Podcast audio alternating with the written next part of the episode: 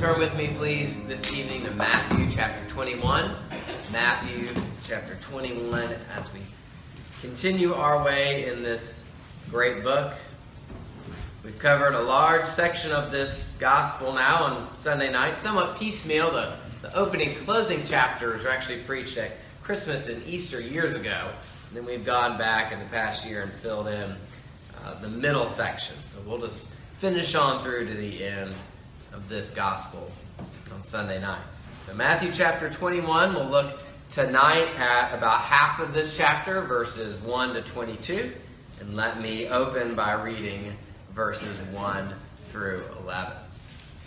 Hear now God's word. As they approached Jerusalem and came to Bethphage on the Mount of Olives, Jesus sent two disciples, saying to them, Go to the village ahead of you and at once you will find a donkey tied there with her colt iron. Untie them and bring them to me. If anyone says anything to you, say that the Lord needs them, and he will send them right away. This took place to fulfill what was spoken through the prophet. Say to daughter Zion, See, your king comes to you, gentle and riding on a donkey, and on a colt, the foal of a donkey. The disciples went and did as Jesus had instructed them. They brought the donkey and the colt and placed their cloaks on them for Jesus to sit on. A very large crowd spread their cloaks on the road, while others cut branches from the trees and spread them on the road. The crowds that went ahead of him and those that followed shouted, Hosanna to the Son of David! Blessed is he who comes in the name of the Lord! Hosanna in the highest heaven! When Jesus entered Jerusalem, the whole city was stirred and asked, Who is this? The crowds answered, This is Jesus, the prophet from Nazareth in Galilee. Amen. We'll end our reading there. Let's ask for God's help. Father in heaven, again, we thank you for your kindness. We thank you for your word, the perfect law of liberty. Thank you that the Spirit of God opens our eyes to behold wondrous things out of your law. So feed our souls tonight with Jesus Christ, the bread of life. He's revealed to us here in the scriptures. So grant that we will listen, that we will learn, that we will love the Lord God that is revealed here and worship and serve him. We pray these things in Jesus' name. Amen. As we come tonight to Matthew chapter 21, the journey to Jerusalem that began in the previous chapters now reaches its culmination. Along the way, Jesus has predicted his suffering, his death, and his resurrection. And now it is time for those predictions to come to pass. And so Jesus, at the end of chapter 20, leaves Jericho. And here at the beginning of chapter 21, he comes to Jerusalem. And here he openly declares his status as king. And he challenges the authority of Israel's religious leadership. Now, most of this confrontation in tonight's passage and in several that follow take place, or focuses, I should say, on Jerusalem's temple. They're located there, and in Jesus' words, there's in actions, there's a specific focus on the temple as well. And there's two reasons for that. One of those is a very practical reason. The temple is where people gathered during Passover.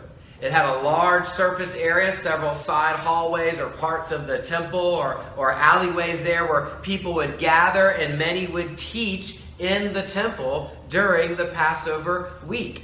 And so this is where Jesus could go and reach the most people. Scholars, historians, those who look at the records and, and, try to estimate, say that the population in Jerusalem swelled from around 30,000 to possibly 180,000 during the Passover week.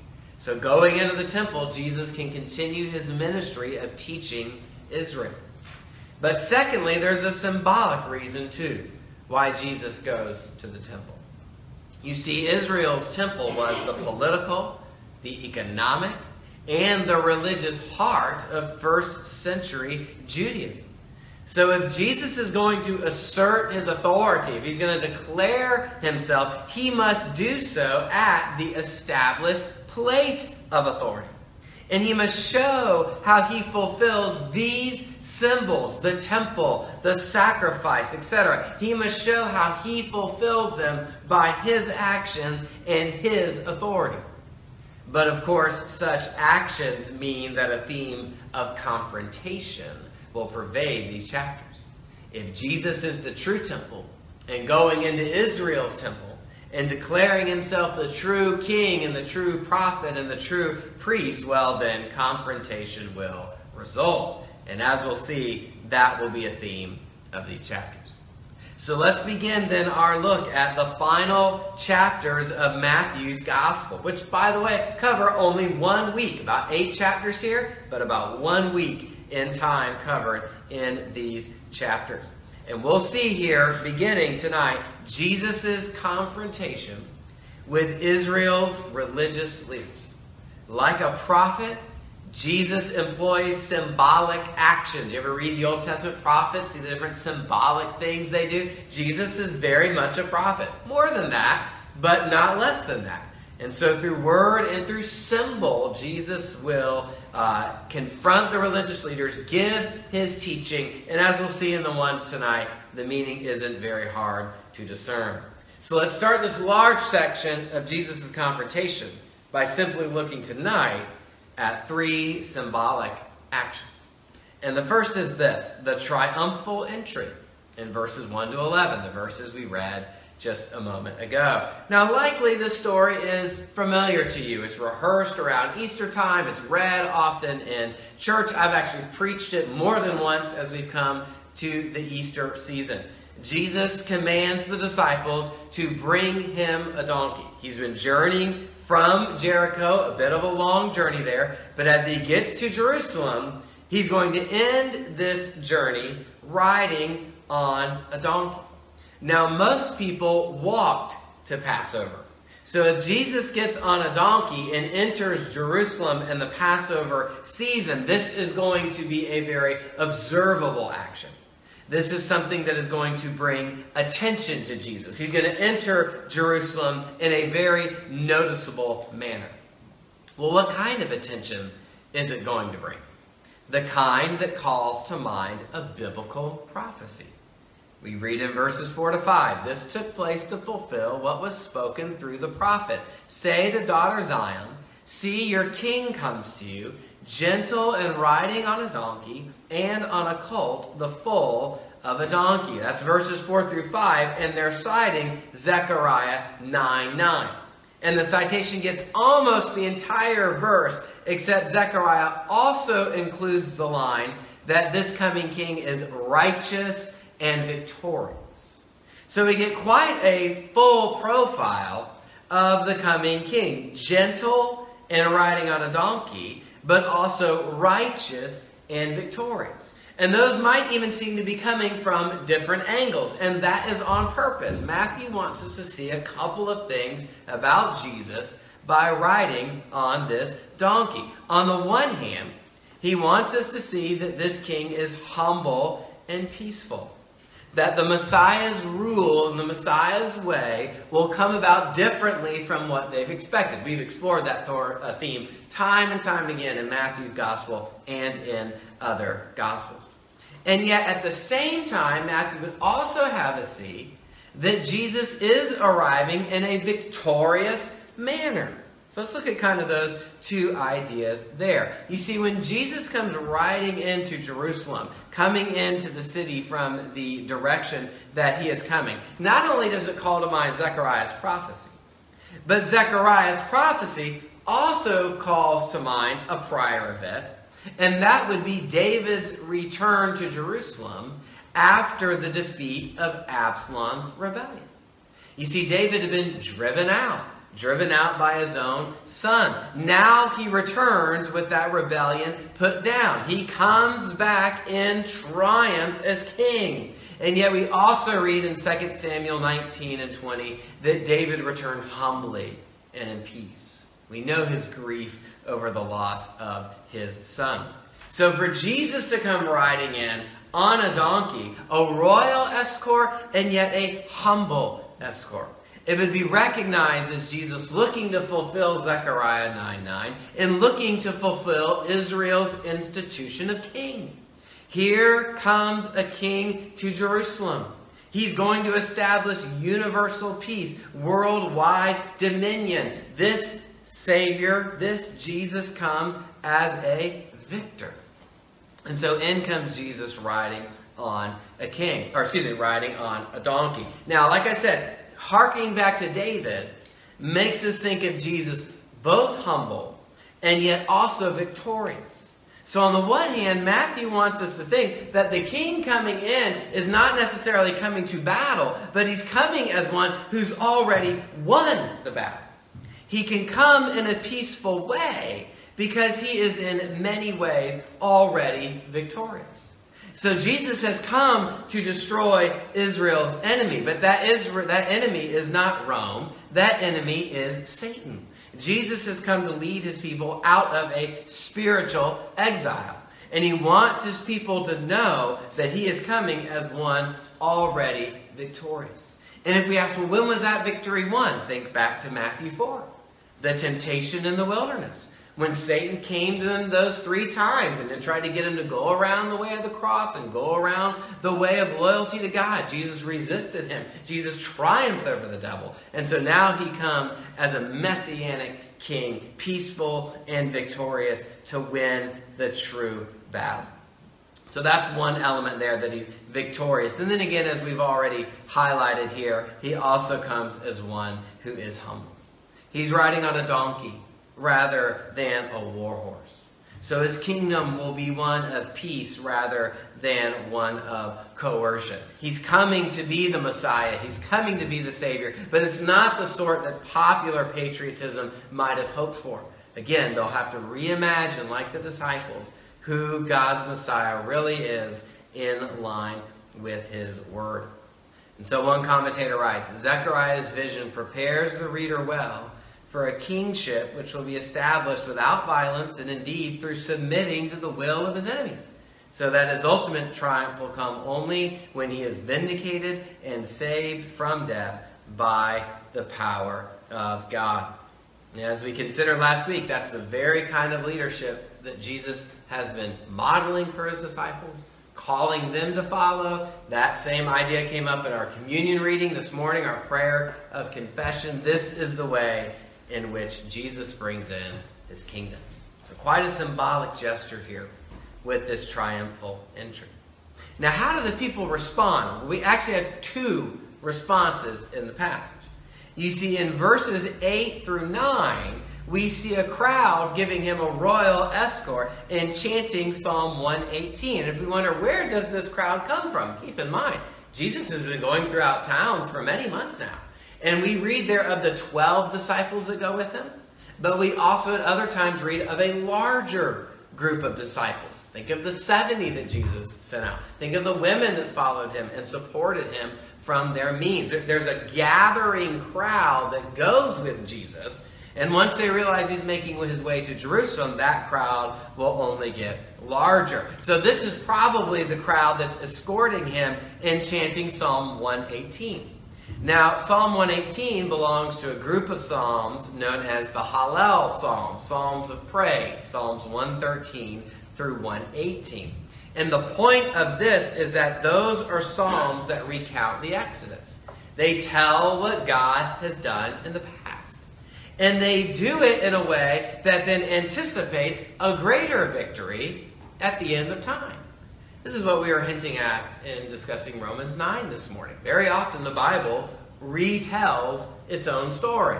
You see it in these Hallel Psalms. You see it in Psalms 105 through 106, where they retell the Exodus. Think Stephen's sermon there at the temple, or Paul's sermon in Antioch of Pisidia. They kind of give you a flyby of Israel's history in order to show where it's all going. Well, they're chanting these verses here, and it's calling to mind all those ideas.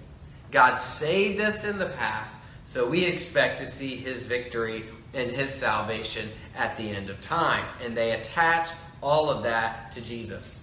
Their words ascribe to him royal status. They understand, at least on one level, exactly what Jesus is doing and what he is saying about himself.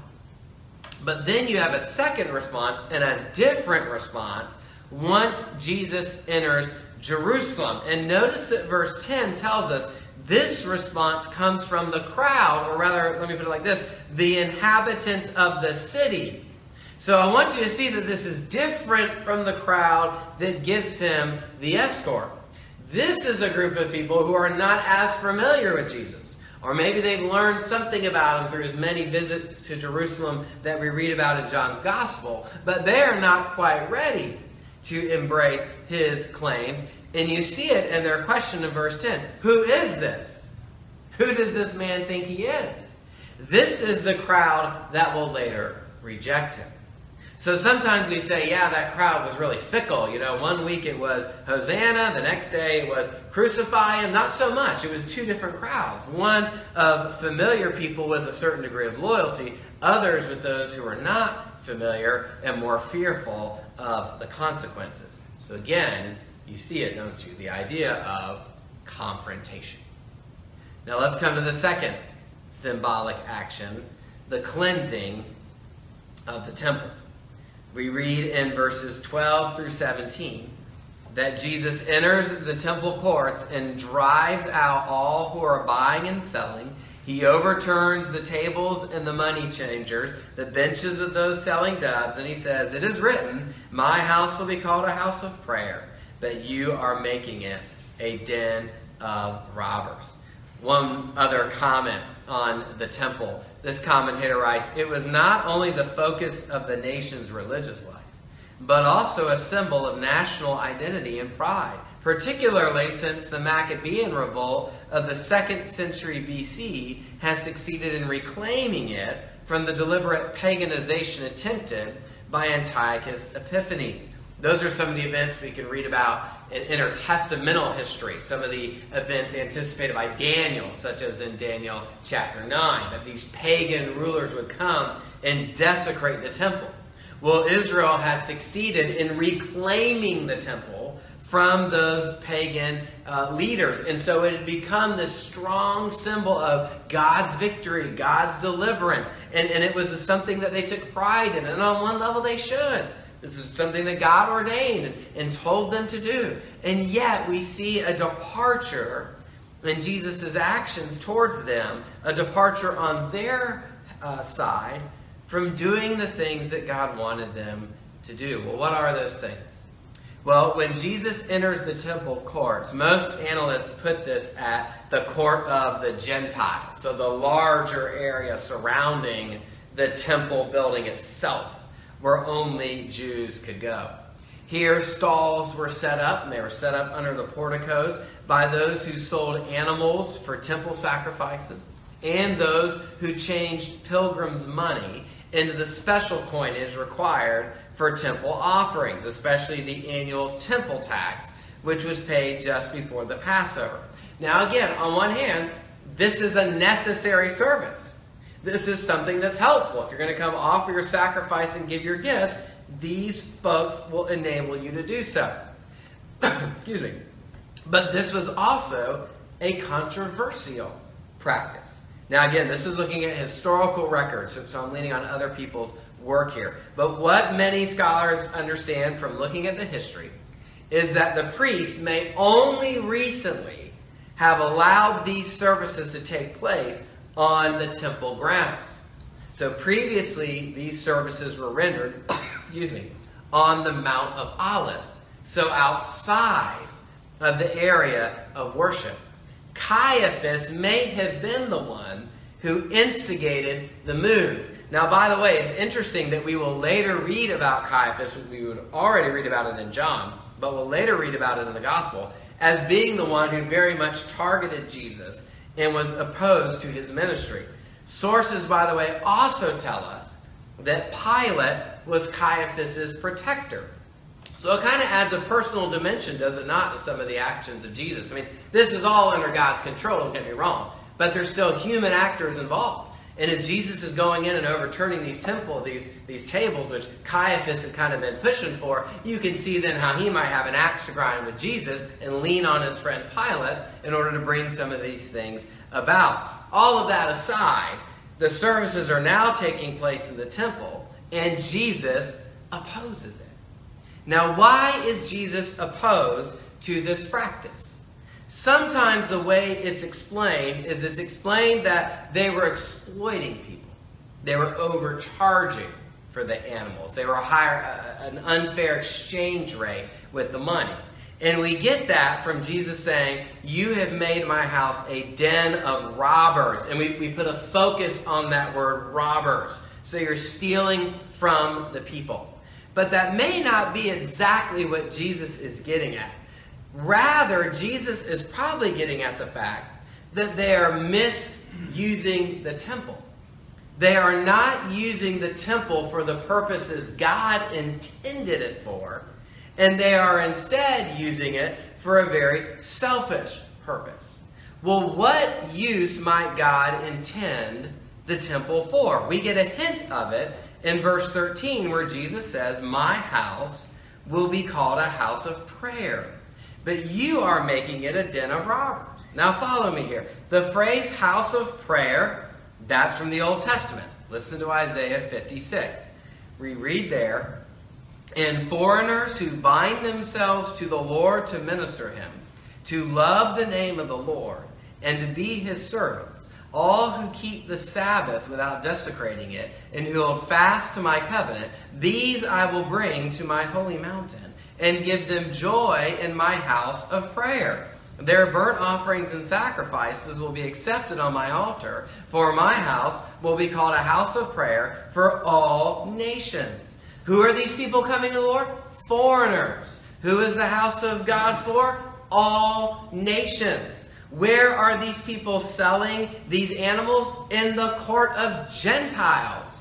The very place it existed for the nations to come and worship God was being used for this service. So we think in the Old Testament of, of Israel as God's chosen people. That's spot on, absolutely. But why? So that they might be the means through which God would draw the world. And at this point in their history, they are not fulfilling that purpose. They are not drawing the nations. In fact, what are they doing? This is the second half of Jesus' words. They are using his temple as a den of robbers. And that phrase also comes from the Old Testament, from Jeremiah chapter 7, where Jeremiah goes to the temple and he preaches his famous temple sermon. And he says to Israel at that time, don't take security in the temple. As if you could just say, hey, we have the temple of the Lord, the temple of the Lord. You're not fulfilling my covenant. And you're treating the temple like a den of robbers. And so put the emphasis there on den. Where do robbers go for safety? To their den. Where was Israel hiding for safety? In their temple. And God was saying, You can't fail to fulfill the covenant purposes and act like the temple will keep you safe.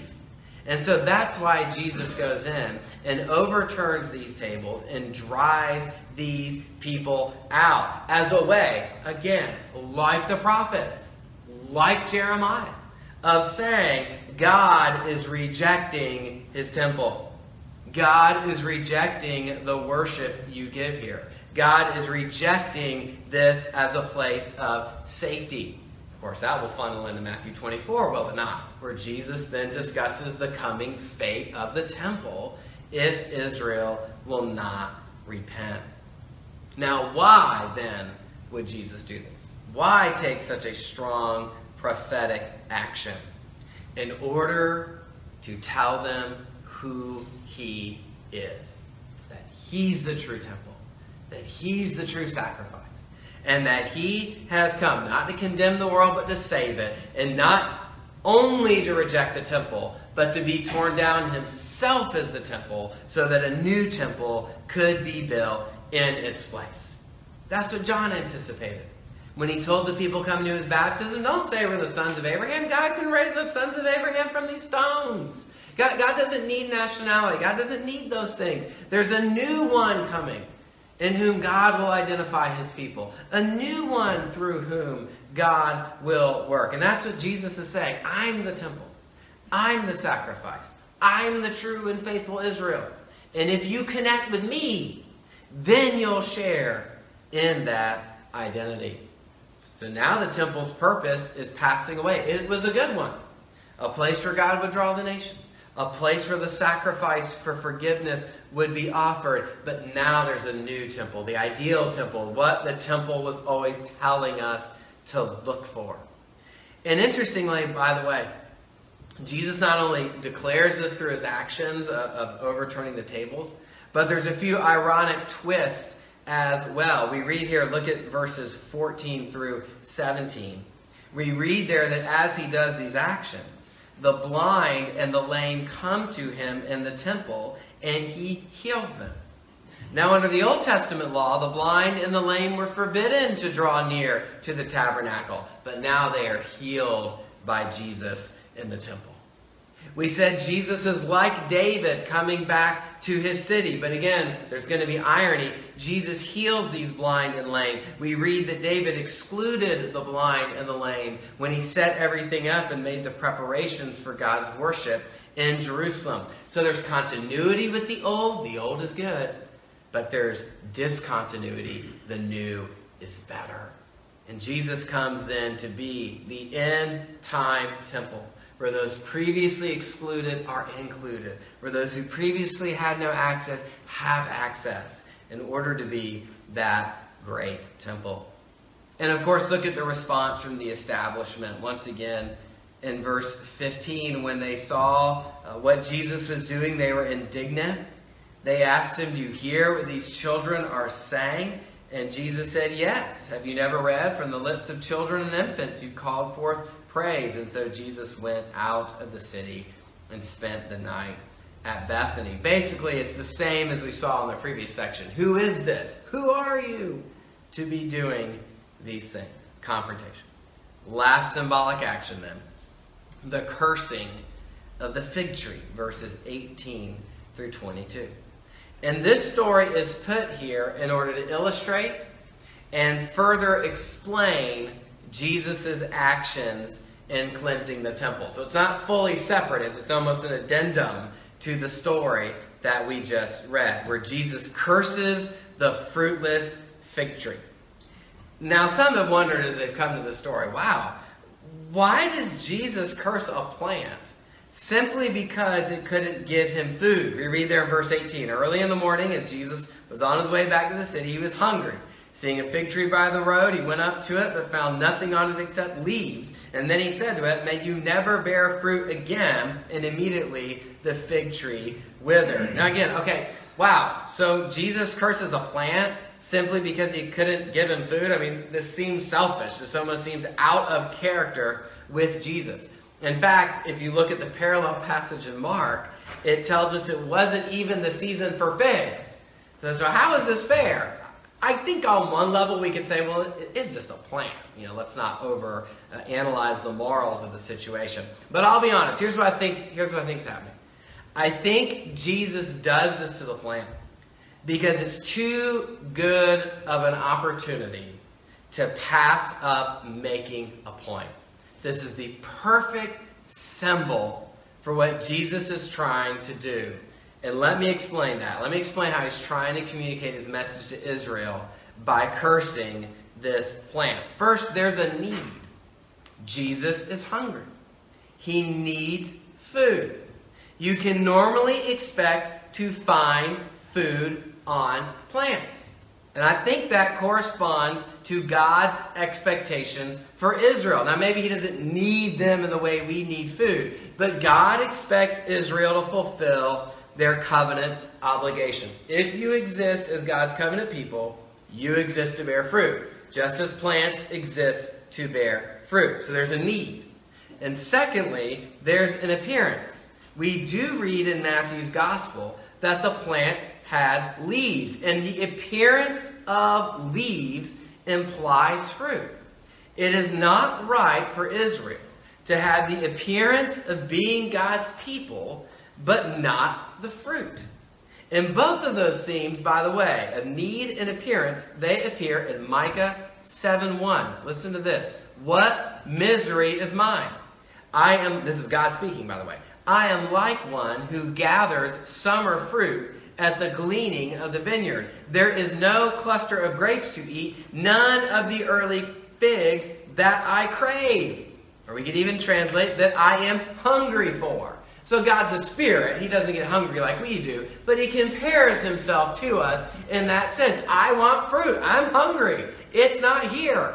And so I think Jesus takes this opportunity. Maybe it wasn't the season for figs, but he takes the opportunity to act out that Old Testament verse and say, This is the problem with Israel. You've got leaves, you look like you should have fruit, God expects you to have fruit, but you don't. And so, in order to warn the inhabitants of Jerusalem, he curses the fig tree as a symbol of his coming judgment on Jerusalem and its people and the temple.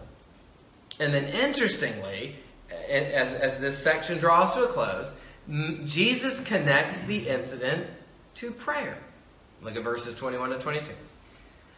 Jesus replied, Truly I tell you, if you have faith and do not doubt, not only can you do what was done to the fig tree, but also you can say to this mountain, Go, throw yourself into the sea, and it will be done. If you believe, you will receive whatever you ask for in prayer.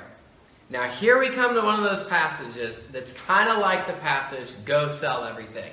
The last thing we want to do is turn down the temperature or the volume on a passage that God expects us to take it exactly as it sounds.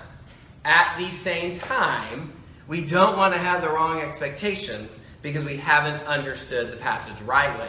I don't know about you, I haven't read all of church history. I don't know of anybody that has ever cursed a fig tree like Jesus.